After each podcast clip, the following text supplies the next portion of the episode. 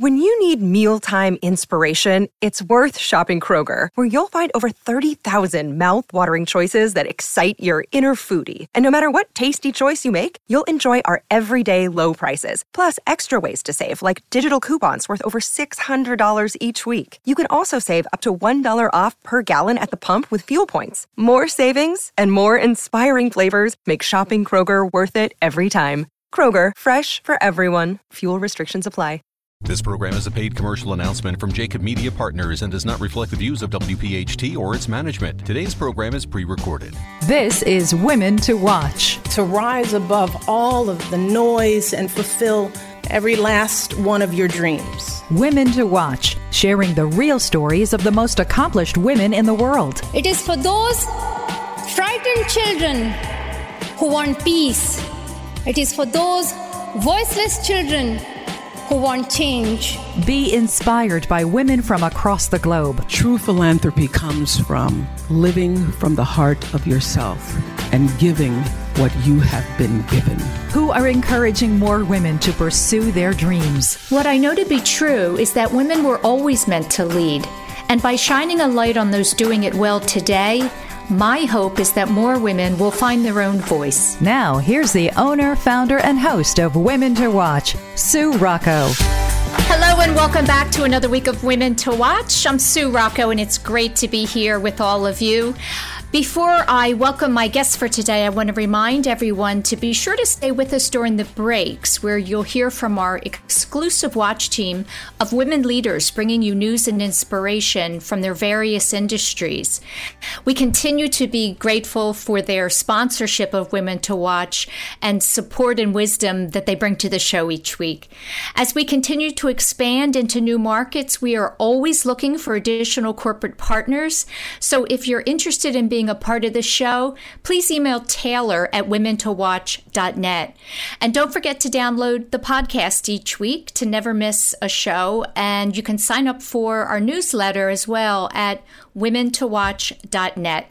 That's women, the number two, watch.net. So now I'm very honored and thrilled to have with me Shu Win. And Shu is a partner with Quinn Emanuel, which is a global law firm. Shu, welcome to the show. Hi, Susan. I'm so pleased to be here. I'm really excited to participate and, and support this wonderful program. Well, thank you. It's it's really wonderful to have you as well, and you have a great great story. Um, and I want to start right off the bat with um, really the beginning of your story and see if you can share with our listeners uh, an earliest memory that you have of the age when you were five and and your family escaped Vietnam um, to come to America. That's a you know five years old is kind of a, a, you know a very young age to have memories, but for something like that, I would think you might have a vivid recall? Yes, I definitely have a recall of uh, being on a large uh, military uh, aircraft carrier with my family and a number of other families. And I think from a perspective of a five-year-old, it seemed like a adventure to me. I, I, I, I think my parents definitely did a very good job in sheltering me from what was actually going on. That we were escaping from Vietnam on the last day, the so called fall of uh, Saigon. Um, I thought we were just going on an adventure across the ocean um, to a new right. place. Yeah. And I didn't really grasp the significance of what was happening that day. And so my earliest memory was being on this, uh, the deck of this uh, U.S. aircraft carrier um, I do remember uh, other families uh, being on the, the top of the aircraft carrier, and we were out in the open. Um, there was a time when uh, they were throwing aircrafts and into the ocean in order to make room for uh, other. At that point, I thought guess. but uh, yeah, that was one of my earliest memories. Wow, you, you know, I, I can't imagine what your parents must have been feeling, right? So, um, you had shared with me that your mom actually grew up uh, fairly wealthy and having to to take this trip and start all over. Did she ever speak to you about her early years in Vietnam? Yes. Um, she spoke of it more as I grew up because I started to ask her a lot of questions about it. Um, as I, you know, started to grow up in in the United States and not knowing English and being in such a foreign environment, um, as I grew more mature, I started to ask her questions here and there about, you know, what happened, why were, we were in the United States. And my parents slowly um, gave me uh, details about, you know, how they grew up and how they came to come to the United States. And yeah, my mom, yes, she was from a very wealthy family. My mom and dad have a amazing romantic story. I think they're celebrating their 52nd anniversary this year. Um, she was oh, from a nice. very wealthy family. He was from a poor family. Um, so she uh, fell in love with him. And her family, um, her dad in particular, owned multiple businesses. Uh, he was in the import and export business but he had passed away when she was uh, younger and before we escaped from Vietnam.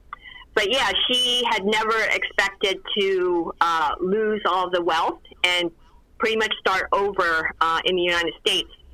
And one of their first jobs in the United States was as uh, dishwashers. And she tells me the story that she had never washed dishes before. Um, back in Vietnam, they, they had uh, a lot of help. And in the United Mm. States, when she was washing dishes, um, she broke a, a lot of dishes. and, and at that time, you know, she would have, they would dock from her pay every dish that she um, would break. And at a certain point, I think she was making less working than if she wasn't working. so she would tell me stories like that. Yeah. Now, let was the did she lose all of that because of her choice in marriage to to your dad, or was it that they left the country and moved to the U.S.? It was um, primarily because they left the country and moved to the U.S. I think that while my grand my grandmother uh, didn't necessarily approve of the relationship, she grew to accept my dad, and so my my mom uh, still had uh, the wealth and, and the support of her her mom.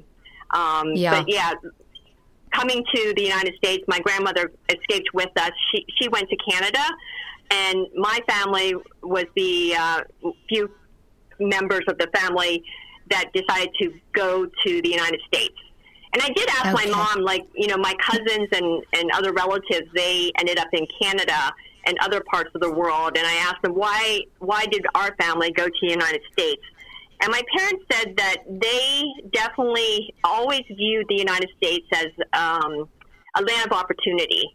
Um, they had a dream of, of, you know, being here. If they were going to escape to a country, um, they wanted to go to the United States. And my dad had at that time served in the um, Vietnamese, South Vietnamese um, military, and he had fought beside Americans and had, you know, spoken a little English.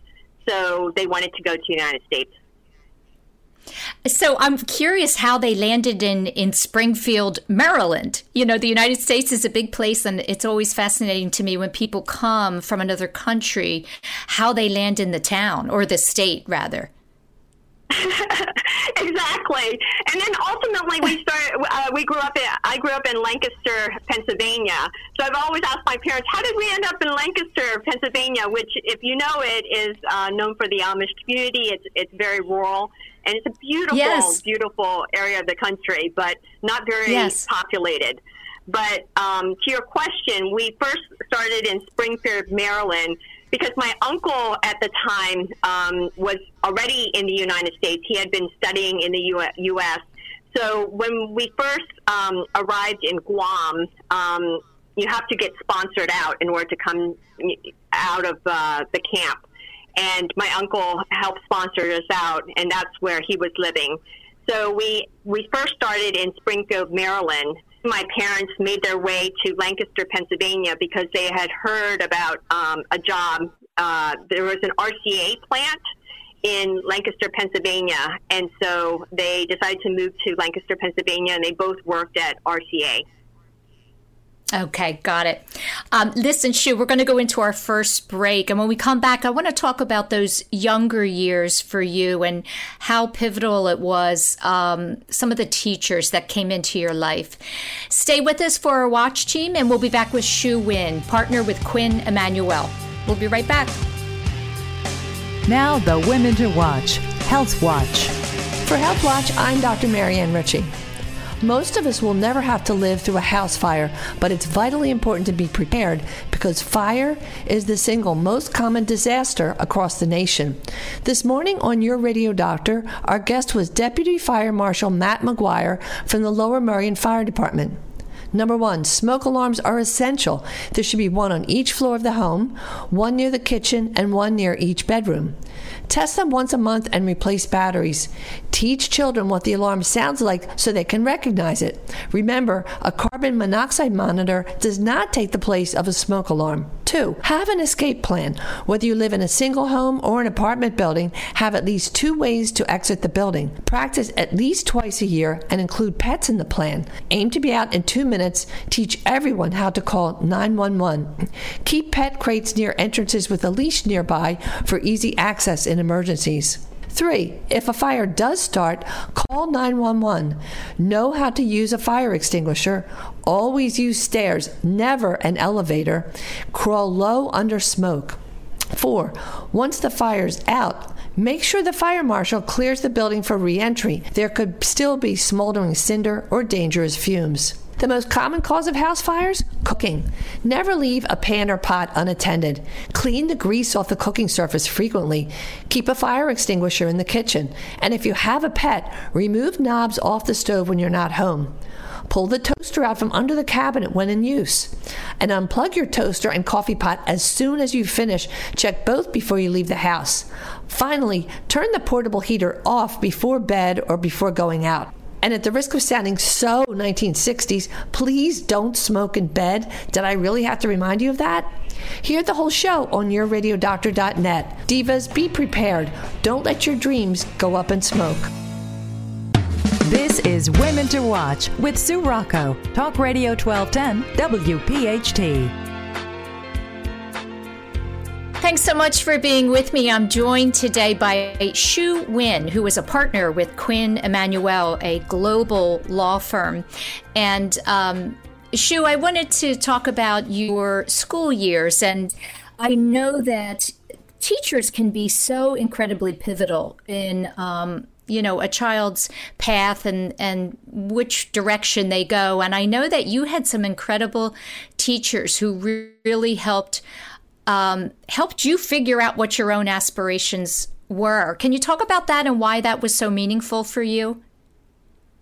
I can't say enough about the impact that teachers can have on uh, students' lives. Um, I think uh, the teaching profession is an amazing profession, and I, uh, I, I am so indebted to the teachers uh, who took the time with me um, you know, knowing what I, I had struggled with in terms of not knowing English. Uh, I do remember a time when uh, people would come up to me and, and speak to me in English, and I was always I always equipped myself with yes, no, or I don't know, and I would kind of pick one of those, hoping that it would be one of them would be the right answer. And um, I do remember like my sixth grade teacher. He took a lot of time with me um, to just talk with me and, and understand, you know, my background. Uh, he even got to know my dad and, and he realized that my dad was like juggling three jobs. And so with, you know, my parents both working multiple jobs, I think that he, um, my sixth grade teacher was Mr. Monroe in Mountville uh, Elementary School. He took the time to um, talk to me and, and basically kind of be the father figure at school for me.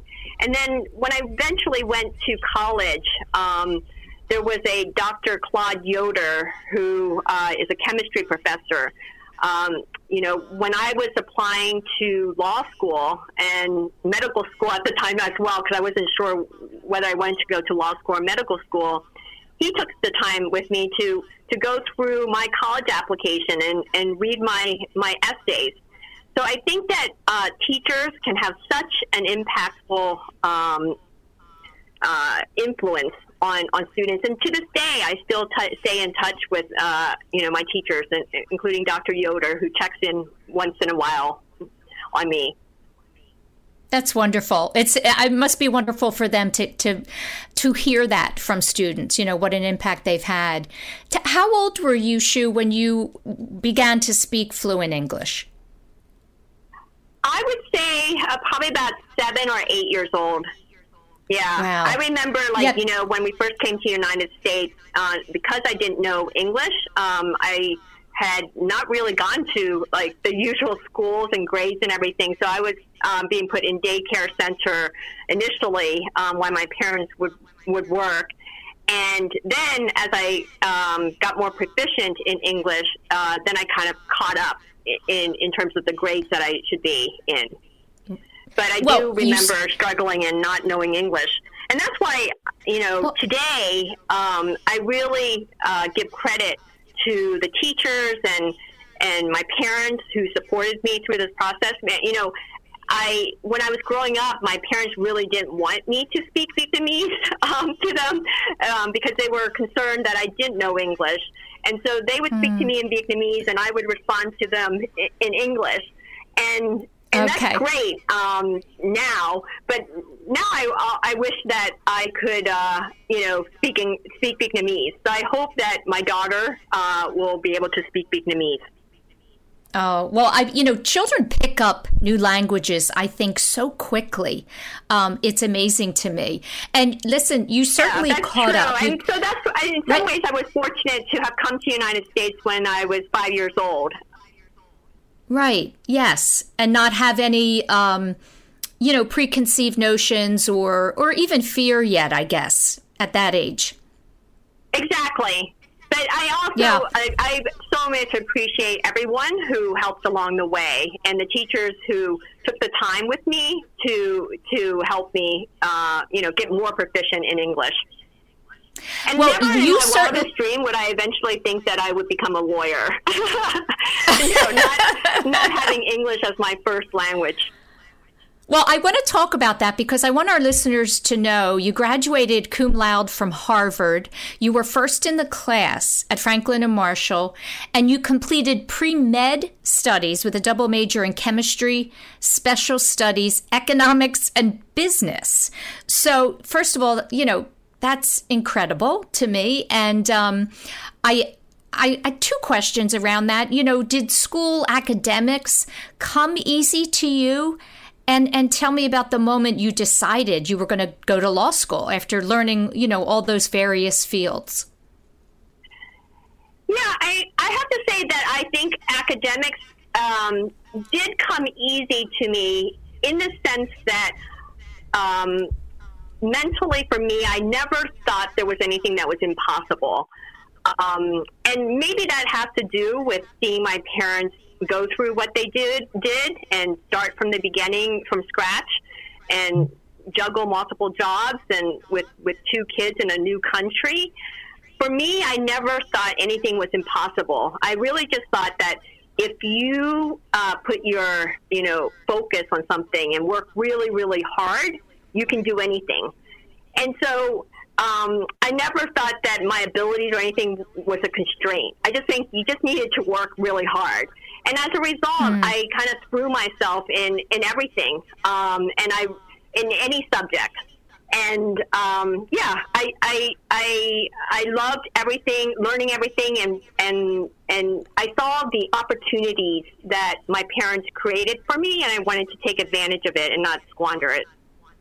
Wow. You know, that's that is the ultimate um advice I'll say or you know what we're always trying to help young girls and women with is that belief. And uh, so when we come back, I want you to talk about that a little bit and how you think we can help uh, more young girls and women believe that they really can accomplish anything um, if they work hard.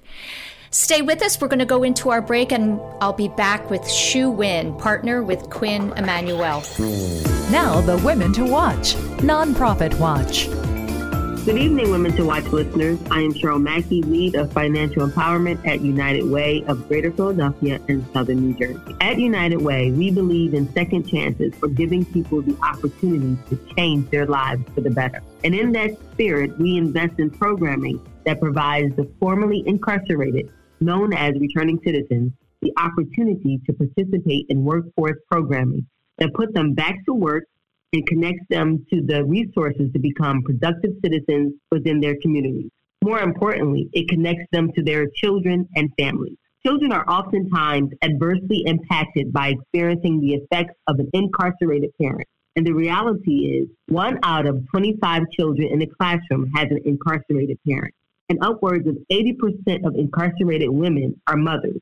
So at United Way, we want to ensure that we are rebuilding families through our efforts in providing opportunities when you need mealtime inspiration, it's worth shopping Kroger, where you'll find over 30,000 mouthwatering choices that excite your inner foodie. And no matter what tasty choice you make, you'll enjoy our everyday low prices, plus extra ways to save, like digital coupons worth over $600 each week. You can also save up to $1 off per gallon at the pump with fuel points. More savings and more inspiring flavors make shopping Kroger worth it every time. Kroger, fresh for everyone. Fuel restrictions apply.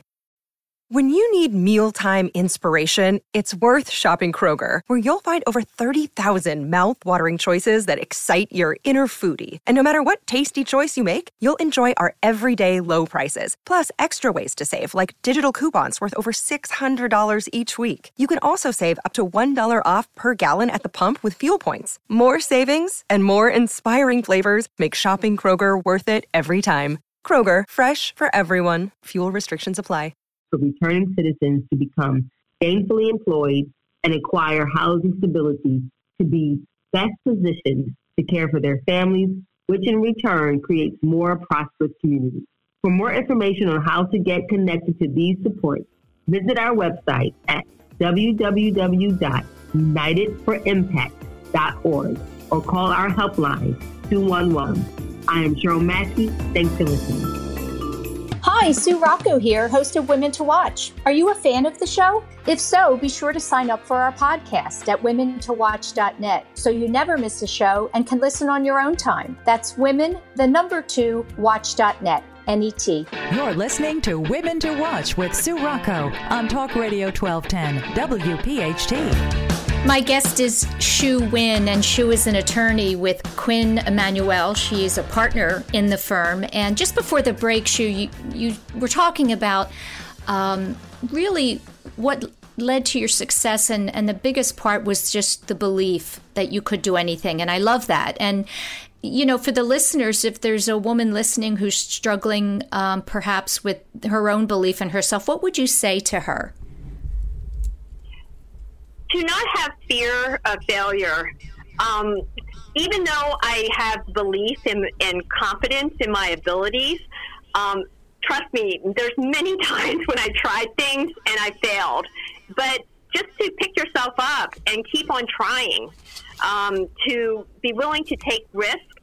And I am tr- a true believer in grit, in perseverance that the more you try at things, the more uh, perseverance you have, and you gain that belief by just keep on trying and keep mm. on going.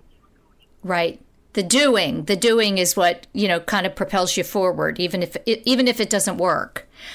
Right. I mean, I love that um, saying from, and I'm going to like uh, misquote it, but Martin Luther King had said, "If you can't um, if you can crawl, crawl. If you can't walk, walk. Uh, you know, just yeah, keep on moving right. forward. Right. I, I agree with that. I, I want to share a quote. Um, you've said, I truly am a believer in the American dream and how great a nation the U.S. truly is and can be. What do, what do you think about when you hear uh, uh all the negativity in the news today about the U.S.? I'm I'm saddened by it um, because I know that United no no nation is uh, perfect, but I believe that the United States is an amazing melting pot. That it, it is a country that has so much freedom uh, and opportunity that it gives to people like my family who are foreigners and not born here. Um, but you know, who would have thought that I would come to the United States not knowing English and then eventually make it to Harvard, um, which you know is an American dream for not just me, but but for my family. Um, only in a nation like the United States can something like that happen. And it's not just me, but I know that there are others, uh, refugees and people, immigrants from other countries who have um, changed their social economic situation through education and through the opportunities that the United States provides. And I think that the United States is amazing because it is a melting pot. There's so much diversity here. And I think that is what makes the United States strong. I know that there was a certain community and group of people that that were that helped you and your family when you first came, and that was uh, the Christian community. And you decided to embrace Christianity in your 30s. So my question. Uh, was there what made you decide to do that and was there something missing in your life that that led you to do that? I was always observant uh, that the people that were helping us were Christians. But in my early uh, 20s and, and 30s, I was always doing and very motivated, very ambitious. And I really didn't really take the time to sit back and, and reflect and think about, um, you know, the my religion. And and when I did we come to California from New York um, and had that time to kind of reflect a little bit, I, I feel like God's presence was always in my life. And his love and his presence um, and his cover of protection over my family really made me, you know, think further and dig deeper into um, Christianity and that's when I became um, a follower of Jesus in in my late thirties. But the Christian community a... were so uh, helpful. I, I, I remember that you know my mom and dad. Uh, they uh, they were um, running from the rain uh, one day after a job, and you know they didn't have any transportation, and they happened to take shelter in front of a church and a woman, Mr., Mrs. Stanley, um, opened the door and invited them inside the church. And you know, through through that gesture, she became a lifelong friend of the family, and she helped us. She helped my dad get a bike. Um, and you know, help us get furniture. Uh, I remember, you know, when we first uh, came to the United States, my parents uh, were able to eventually afford an apartment, but nothing inside the apartment. We had no furniture. So every every night, my mom would get like the pool furniture or the lawn furniture that she would find outside and bring it inside so that we could sleep on it and bring it outside during the daytime. And so wow. Mrs. Stanley saw that happen, and, and she helped us get plugged in with the Christian community, who helped get us some you know, extra clothes and, and furniture. So I'm forever indebted to them. That that's so nice, and I'm assuming that you, you know, you lean on that faith um, today in times of you know stress and and crises. Oh, absolutely. And in terms of like confidence, I think that it gives me a sense of worth. That my worth comes from uh, God, from Christ, not from what anyone else, uh, not from what anyone else thinks about me. Um, you know, at the end of the day, um, I want God to say to me, you know, well done, my my servant. Um, and so that's in many ways that the fact that my worth is rooted in Christ gives me the confidence to do anything. With God, mm. everything is possible. Right we're going to go into our last break, Shu, and when we come back, I want to talk about your your job as an attorney and and what some of the uh, exciting parts of your career have been, proud moments. Stay with us, and I'll be back with Shu Win, partner with Quinn Emanuel. You're listening to Women to Watch, and stay with us for our watch team. Now, the Women to Watch Military Watch. Hi. I'm Carol Eggert, Senior Vice President of Military Affairs at Comcast NBC Universal. The 2020 Tokyo Paralympic Games kick off this week, and of the 240 athletes representing Team USA, 21 are U.S. service members. I'm thrilled to share that one of these veteran athletes is sponsored by Comcast, and it's been an honor for me to get to know him personally. Before he was a Paralympian, Brad Snyder was a U.S. Navy officer who attended the Naval Academy and was also the swim team captain. During a deployment to Afghanistan in 2011, Brad was severely injured by an explosion that caused his complete vision loss. As part of his rehabilitation process, Brad spent a lot of time in the pool, and after a few months of training, he earned a spot on the U.S. Paralympic national team for swimming. At the 2012 London Paralympics, Brad competed in seven events, earning two gold medals and one silver medal. The gold medal he earned in the 400 meter freestyle occurred exactly one year to the day since his vision loss. When Brad went on to compete in the 2016 Games in Rio, he earned four more medals and became the world record holder for the men's 100 meter freestyle among blind swimmers. This five time gold medalist will be competing in the Tokyo this year, and this time as a paratriathlon, which includes swimming, cycling, and running. As for why he switched events this time around, Brad says, being uncomfortable is the pathway to growth. You can learn more about this incredible individual in his book, Fire in My Eyes The Unforgettable Story of Heroism and Sacrifice on the Battlefield, and the inspiring journey that leads us through darkness to victory. Brad is an extraordinary example of resilience and determination, and I hope you'll join me in cheering him and the rest of Team USA on during these games. So, best of luck to Brad and the rest of Team USA. Now, more of Women to Watch with Sue Rocco on Talk Radio 1210 WPHT.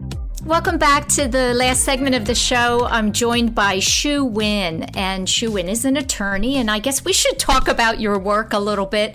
Um, I know that, you know, as a firm, you advise clients in all types of business litigation, and I, I'd love for you to share you know, perhaps the favorite part of your job and career and, and what's hard? What is difficult for you day to day?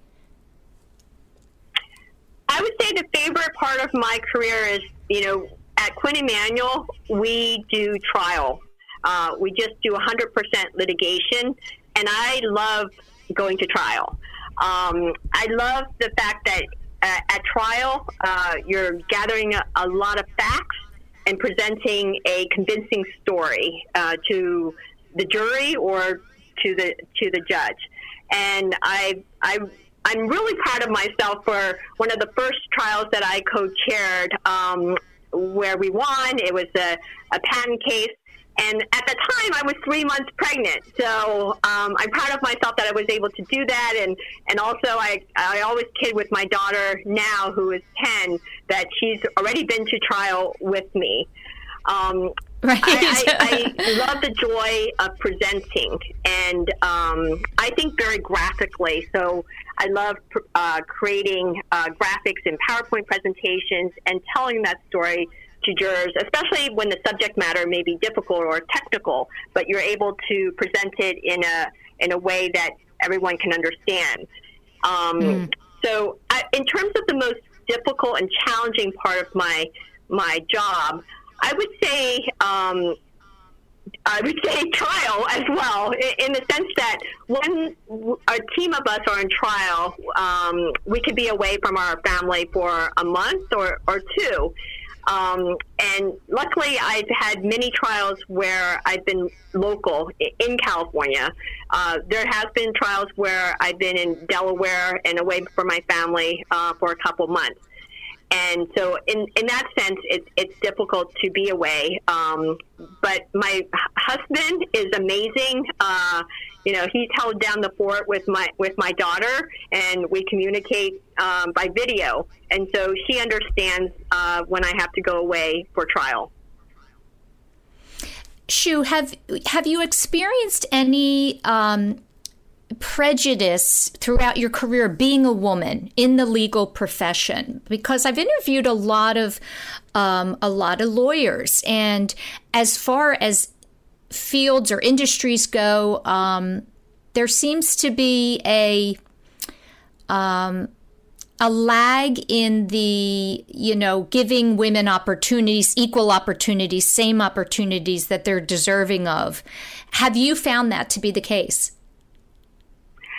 um, you know i think that all law firms can do better and I know that Quinn Emanuel uh, is, is definitely uh, very sensitive to that. That there may be potential implicit bias, um, you know, with respect to women, especially doing trial work. So I think that we can always do better. Um, yeah, I do see that most trial teams um, in my generation are composed primarily of, of men. Um, but I do know that some, some, you know, women, as we rise up and everything, because, um, in the higher ranks, there aren't that many, many of us. Um, and and maybe different reasons, like we decide to, uh, you know, change careers or or do other things, um, and stay at home with our with children. Um, but I think that firms these days, and, and particularly Quinn Emanuel, have, have been focused on trying to retain uh, women and making sure that with every uh, team that there there is diversity and there are women on the team. And I think it's so important when I see clients and uh, judges even saying, yes, they want diversity in the trial teams. And it just makes sense because the jurors are diverse and law firms should, you know, represent the community that they serve.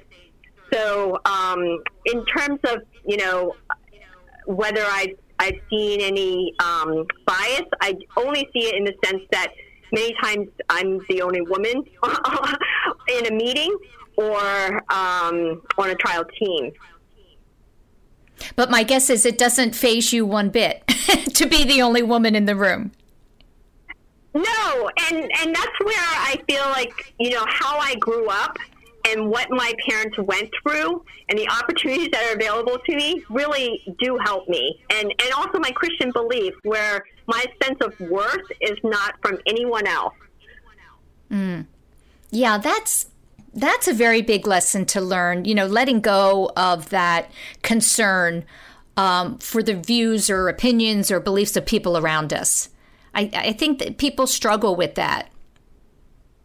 Yeah, and, and, and now having a, a daughter um, who's now 10, you know, I, I want to instill that in her you know, that's the one thing that I do struggle with because she does not have the same experience as I did growing up in terms of, you know, right. um, coming to the United States and starting over and everything. But I want to instill in her confidence and grit. And the one thing that I want to instill in her is also passion for for what she, you know, may be interested in. I don't want her. Um, I just had a conversation with her today before she went to school, you know, about paying attention to what subjects she likes, like what makes her happy. I don't want her mm. to be mm. focused on, oh, is it going to make me the most money? Um, because I right. do think that growing up, personally, I, I money was something that was always at the forefront of my mind. Is this a job that's going to, you know, give me enough money so that I could support my parents and, and help them and, and support myself? Um, and luckily, I was able to uh, get a job that gave me money, but also um, that I love, that I truly enjoy you know they say what do they say about you know if you love the work you do you know you don't work a day in your life or I'm, I'm mis I'm misquoting that, but I think it's so true about uh, you know young people today are focusing on um, how they can make the most money when really if they if they do what they love, the money will come. Exactly, exactly, and that's what I really want my, for my daughter. I just want her to to explore and to take risks and fail and maybe she'll find something that she would really enjoy and and have a passion for and you know she won't have to worry about money it'll come Right. Tell me, you know, just we just have a moment left. If you were not doing this work, Shu, if you did not become a lawyer, what do you think you'd be doing? Was there a a, a second um, path you wanted to take?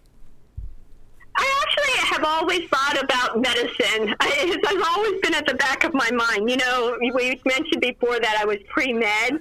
What happened yeah. was I my pre med study, and I fainted at the sight of blood when I followed a doctor around for the day. Oh. it made me question whether I really wanted to go to med school. So I think yeah. when I graduated from uh, college, I think I was the only one who took the MCAT, the GRE, the LSAT, uh, the GMAT. I, took, I took every single exam just to make sure that I had my bases covered. But in the oh back my of my gosh. mind, I, I truly love medicine. I love science and uh, I think med- medicine is a great profession. So, you know, if uh, I had to do it over again, I might have chosen medicine. Um, but I love that with my legal profession that I could dabble in in you know medical devices or you know other. That's right. That's right. Health care areas. Well, listen, I, I'm so grateful that you came on the show and shared your story, and we'll be following you in your work, and perhaps one day you'll be an in house attorney at a hospital. you never know. Yeah, you never know. And I so appreciate your time. Thank you so much. Thank you so much. Thank you. That's it, everyone, for another week of Women to Watch. Stay tuned next week for my conversation with Dana Snyder, the founder and CEO of Positive Equation. Have a great week, everyone, and stay well. Thanks for listening to Women to Watch with Sue Rocco, a Jacob Media production. If you're interested in learning more about the power of the radio hour, contact Joe Kraus at 267 261 3428. This program is a paid commercial announcement and does not reflect the views of WPHT or its management. Today's program has been pre recorded. When you need mealtime inspiration, it's worth shopping Kroger, where you'll find over 30,000 mouth-watering choices that excite your inner foodie. And no matter what tasty choice you make, you'll enjoy our everyday low prices, plus extra ways to save, like digital coupons worth over $600 each week. You can also save up to $1 off per gallon at the pump with fuel points. More savings and more inspiring flavors make shopping Kroger worth it every time. Kroger, fresh for everyone. Fuel restrictions apply.